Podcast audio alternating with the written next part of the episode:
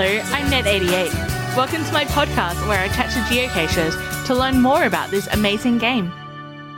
Today I'm sitting down with Iolanthe K to talk about how geocaching gave her a second lease on life after her kids had grown up and moved out. Welcome, Iolanthe K. Thanks for sitting down with me today. An absolute pleasure, Ned. It's just been something I've wanted to do for ages, so thanks for asking me. I was delighted. I'm glad that you said yes. So I've got you on today to talk about how geocaching gave you more of a purpose um, in your Oh, yes. later life. So I normally ask how people got into geocaching first, but I think let's hear a little bit about what your life was like before geocaching to Oh. start off with. I can take, but I have to take you back a long way, Annette, because this paints a picture of my life. My mother was born in 1940 in London. That's the war, the 2nd World War. So the war was already happening when she was born. So the first five years of her life were terrifying. There was loud noises all the time. There was fire. There was darkness. There was closed spaces. There was running away from things and running back to places. Her family home was bombed. So her first five years were just terrifying. And then the next 10 years were the country trying to recover, rebuild London. Uh, she has recollections of the food she ate was not what we would consider food. Like offal is quite normal. You ate what you could and you struggled to recover. So by the time she was 15, maybe she was starting to find a normal life again. She got married young. She had three kids young. They moved from London all the way to Australia. Now, I came here when I was nearly four and I was a very conservative, safe little girl. My mother taught me to be afraid of the dark, afraid of loud noises, so thunderstorms were terrifying, afraid of closed spaces, because that was her childhood. That's what you did. I also had very conservative parents. Uh, I'm the middle child with two brothers, and what girls were allowed to do was very different to what boys were allowed to do. So my brothers played soccer. I didn't do any sport. I was allowed to do ballet for a year. My brothers went to Cubs and Scouts and they did camping and outdoorsy stuff and roughhousing. I went to Brownies and then I went on to Guides for a couple of years. But we didn't go camping or do outdoorsy stuff. The Brownie holidays were in a little hall and we were all very safe and I was never allowed to do anything outdoorsy, so I didn't get a bike till I was 15. Mm-hmm. And then I was only allowed to ride the bike around my local suburb to my cousin's place or to my friend's place. Uh, that was it. I didn't never been out in a kayak. Uh, I wasn't allowed to climb trees. If I had climbed trees, my mother would have been the one at the bottom of the tree looking up saying, Oh, are you all right? You've got to be very safe. Can you come back down? It's just too scary. That was my childhood. Uh, T-Tech and I met when I was seven and he was nine. So we've known each other most of our lives. We got married young. By the time I was 25, we had a mortgage and three children and a car loan. And Oof. hey. And then my the next 20 years were spent growing my kids. So that's my kind of early life. Until the time my kids were grown up and were starting to move out and do their own things, I suddenly found myself at an absolute loss because everything had been structured around family and safety and growing the kids and all the rest of it. And then suddenly there was a husband working full time, me, no kids, no grandkids at that stage either. That's before geocaching. Does that give you an idea? Yeah, yeah. So you're, you're obviously a geocacher now, so what was the next step All right. in that? Back in 2011, the kids were all gone. I was at home on my own on a rainy Saturday afternoon. Uh, T Tech was off doing some technical thing for church group, and he was um, out for the whole afternoon. I was sitting at home in front of my computer, and there was this website called Stumble. You press the Stumble button, and this random web page came up on the screen, and you'd sit there and you go, yeah, yeah, no, Stumble, yeah, yeah, no, Stumble. Oh, I'm not looking at that one, Stumble. And then this thing called geocaching. The front page of the website mm. came up, and I just was gobsmacked. it was just right there in front of me, random page, and I just devoured it. i couldn't believe it. It just suddenly pressed all my happy buttons. As a kid, I loved maps and compasses and navigating. I did geography at school, so latitude and longitude and the world map and where things were. I was the kid that would sit in the back seat of the family cars. We went on our long driving holidays with the maps in front of me, following where we were going. I mean, this is the street directories, mm-hmm. not, you know, the little GPS things we have. So I loved all of that. It was technology. I'm a super geek. I really am. It was gadgets. It was finding things like actually following a compass and going and finding something there. The app back then, you had to buy it. I had a smartphone and it was a $10 app. Yeah. I just remember thinking, I've never spent that much money on an app on my phone before. In fact, I don't think I'd ever bought any apps. I'd bought that app from the App Store, put it on my phone, and as I was looking on the web page, I realised there were seven geocaches within two kilometres of my house. Yeah. Um, most of them were Wing App and uh, Malo and Kate and Co. Went out the front door by myself. Now this is, you know, conservative, safe, happy little mummy and all the rest of it. I went out the front door by myself. I couldn't find the first one, or the second, or the third, Oh no. But I found the fourth one all by myself. It was uh, Rock on Capera by Wing App. Yep. It's still there. It's actually still there. I found it by myself that Saturday afternoon in the drizzling rain and had to get home because I knew T Tech would be home soon.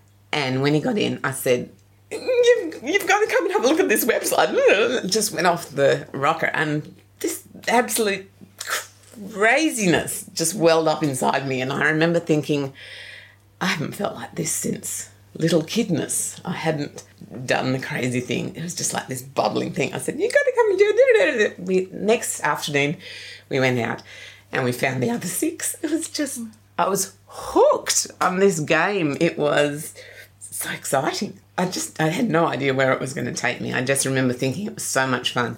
Three or four days later, we headed off on an overseas trip. We were going to the UK and tripping around England, Scotland, and Wales for a few weeks. By the time we came back five weeks later, I had 70 finds. I thought it was just so exciting. 70! You can do it in England, you can do it in Wales and in Scotland. It was like, ah, wow, I have no idea where that bubbly thing came from, but it was just amazing. A few weeks later, I was out geocaching by myself one weekday, and uh, the newsletter from geocaching came through and look, was looking at the new caches, and there was a cache listed that had come out the night before, 270 metres from my house, a new one. And I remember looking at it thinking, what? Anyway, I just drove around the street it was in, went for a little walk, found the cache. My log that evening reflected how come a cache 270 metres from my house got published last night and I didn't know about it. That evening, I get an email back from the CEO and he said, You say you live 270 metres from that cache? Well, so do I. And I'm thinking to myself, is he one of my neighbours? Like, who is this guy? It was Brother Colin. Now, it turns out that we were the three points of the triangle. He lived 270 metres from the cache, and so did I. But we were about 500 metres apart, so we mm. didn't actually know each other. Anyway, in November in 2011, I met online Brother Colin. I cached a fair bit longer, but then I used to contact him and get hints. And it turned out he had already got a thousand geocache finds. He'd started three weeks before I had. Uh, we didn't know each other. He'd already had a thousand. I was up to, oh, I say a hundred by then, thinking I was very clever. In the January, he said he wanted to take a walk out to Palm Gully, which is out off Mount Glorious, and would T Tech and I like to join him? Uh, there are a few other people that he thought might be coming. Someone called P Prime, someone called Kate and Co, and this random woman from down south called Team DFL. And I said to T Tech, yeah, let, let's go and do it. I've, I've never done any bushwalking like this, but you know, I think it'll be fun.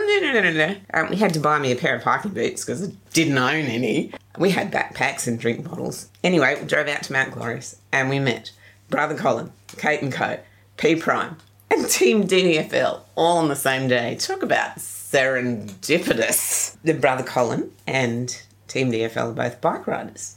They're kayakers. They're outdoorsy people that climb mountains. And I'm just looking at them going, um, can I come and play with you? I no idea where this thing came from, but over the next couple of years, I really got to know those two so well. They became my kayaking mentors, my hiking mentors. We climbed steadily, slightly higher mountains together. Went kayaking. Then one day when I was at near where I lived, I found a bicycle just in the bushes, just an old bike. Took it to the police station, handed it in, said, I found it in this place. If no one claims it, can I have it? Three months later, ring ring, uh, that bike, no one's ever claimed it, it's yours. It's like, I own a bike. And I just told Brother Colin and Team DFL. Team DFL is an elite level mountain bike rider, like Australian champion. She took me bike riding. I was uh, astonished at the kindness of geocaches, the people that would try and connect with you and go and do stuff. I just discovered this absolutely craziness and love of doing wacko things like climbing mountains just because there's a geocache at the top. Well, it seems like you've well and truly fallen in love with geocaching. It's turned my life upside down. Honestly, I have, um, I now own a kayak. T Tech bought me a bike, a proper mountain bike. And then we bought him one as well. And then we bought kayaks. It's like, and then I discovered this thing called tree climbing. Now, I'd never climbed a tree in my life, but I suddenly discovered that after all the exercise I've been getting, I actually can do this. Tree climbing to find caches was just. Most people go, oh yeah, just climb the tree. No, no, no, no. You're, you're climbing a tree. I wasn't allowed to do that. Uh, I never attempted that. Geocaching has just opened up so many crazy things. I've, I've been up all the Glasshouse Mountains, except for Coonowrin, because you're not allowed to go up that one, just to find geocaches. I mean, like Tipro, ah, with a group of friends. It's the social side of geocaching that impresses me so much because I'm an extrovert, can you tell? Mm. I'm, a, I'm a roaring extrovert. I like being around people. And there's this great meme I found on Facebook years ago. It says, Friendship is really weird you find a new human and you think, I like this one. I want to go do things with them. And that's what you do. Yeah. And geocaching just gives that a little bit of focus to a fabulously fun day out with new friends, people I've never been out with before, someone that randomly comes onto the Facebook group and says, um, anyone want to go out? Oh, yeah, I'll go. Why not? Events are fabulous. I love the connection of all of that, and I, it still presses all my happy buttons to follow my phone or my GPS and go and find a piece of plastic in the bush. One wonderful game. What a difference it has. I mean, it's been nine years, and I just love it. Do you have an aspect of geocaching that you love the most? Um, I really love kayaking. I really like the uh, the sense of going out on a boat and putting my life at risk on the water because I, I could never swim. I was had swimming lessons at school, but I couldn't swim more than five meters as a kid. Hey, I'm English. We weren't taught to swim. Um, so being out in a kayak that I have to paddle by myself, that I've, I've done solo kayaking days, and they're just insane because there's this huge risk factor to it, but it's so good. Um, kayaking's a real buzz. I find it easier than bike riding. Maybe the arms are better than the legs. Actually, owning a kayak and owning a bike and having hiking boots and a proper hiking pack and walking poles. I listened to your uh, podcast with Cabria, with Cab, about solo hiking, and I get that. I totally get that.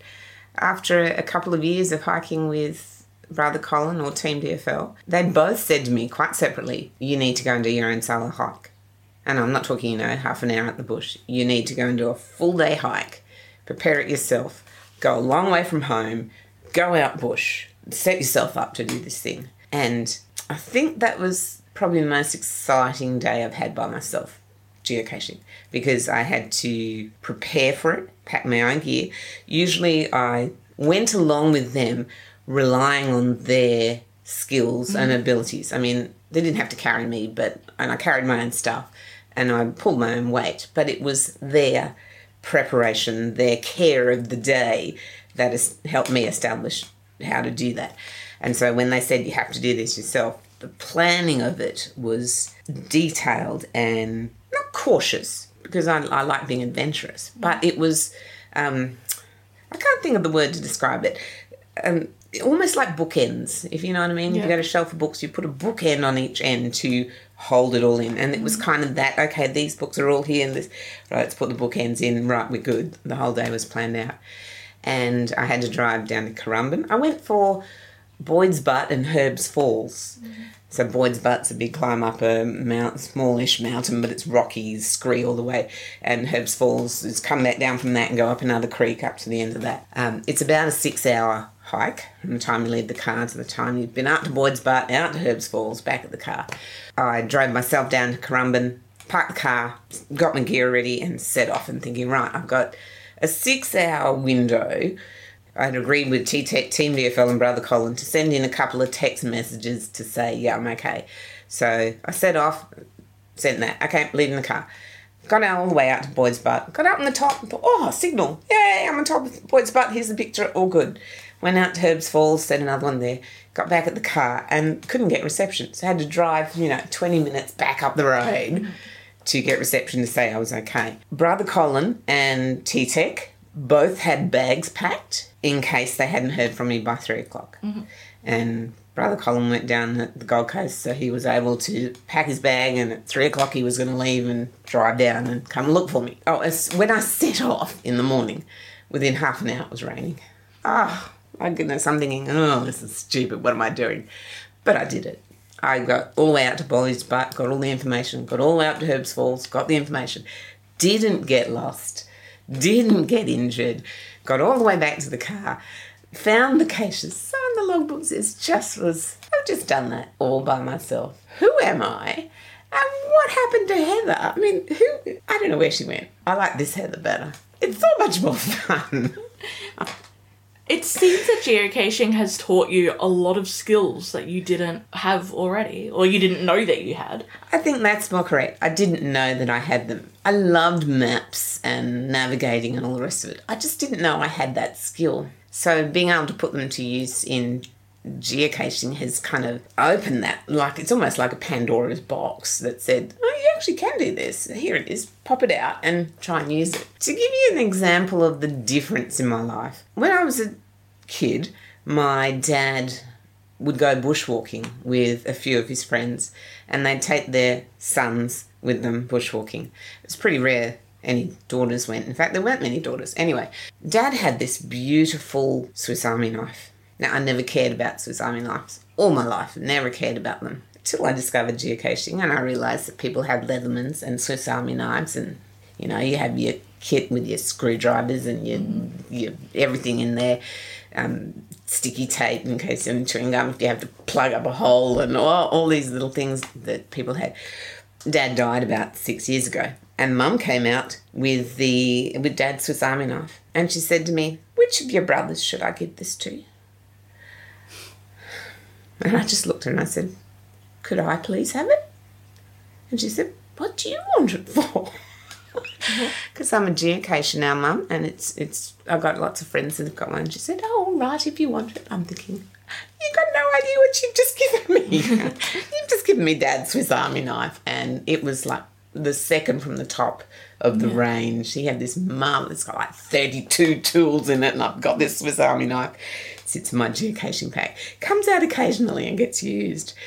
I would never have had the skills to use it. I would never have known that I could have used it. What geocaching's done is opened up a side of me I didn't know I had, but that is actually quite skilled. I remember talking to another friend when she discovered geocaching. This is a younger mum, and she had quite a difficulty with her husband because he could not see the point and she would love to go out by herself and you know get the kids to school and all the rest of it and do what she had to do and then go out geocaching and just trying to explain that what really is frustrating about it is that I'm actually really good at it. I'm actually good at this. I have no idea why. I just know I'm a geek and I like gadgets and I like scavenger hunting and I like technology and I like maps and it, geocaching's got it all.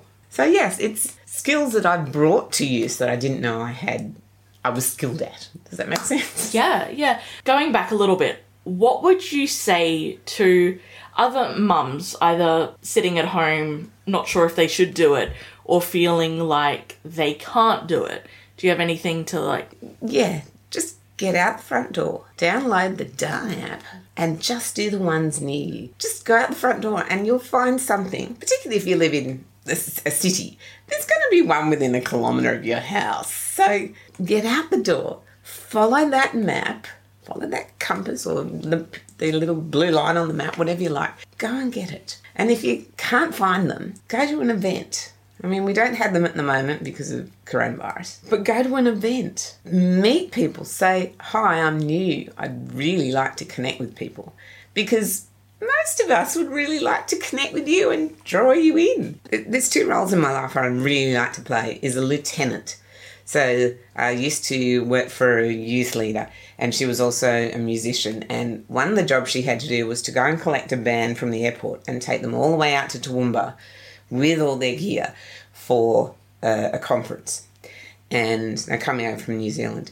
And I went with her to carry her bag we were sitting at the international airport waiting for these people to come through. We didn't know them, but she knew who to look for. And I said, You go do your thing. I've got your bag. I've got the bag of water bat- bottles for them. We've got the keys for the vans. We're good.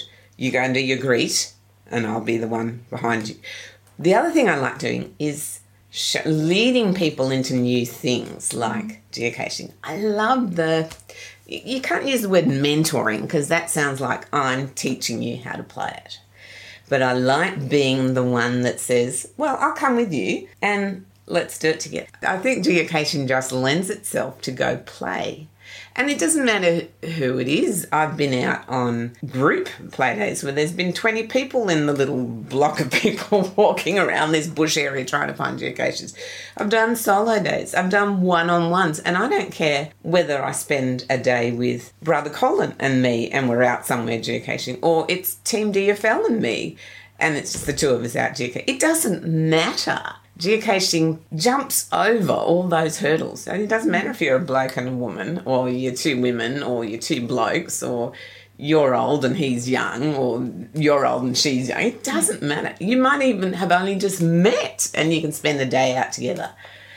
Geocaching lends itself to that. And as an extrovert, that's really good.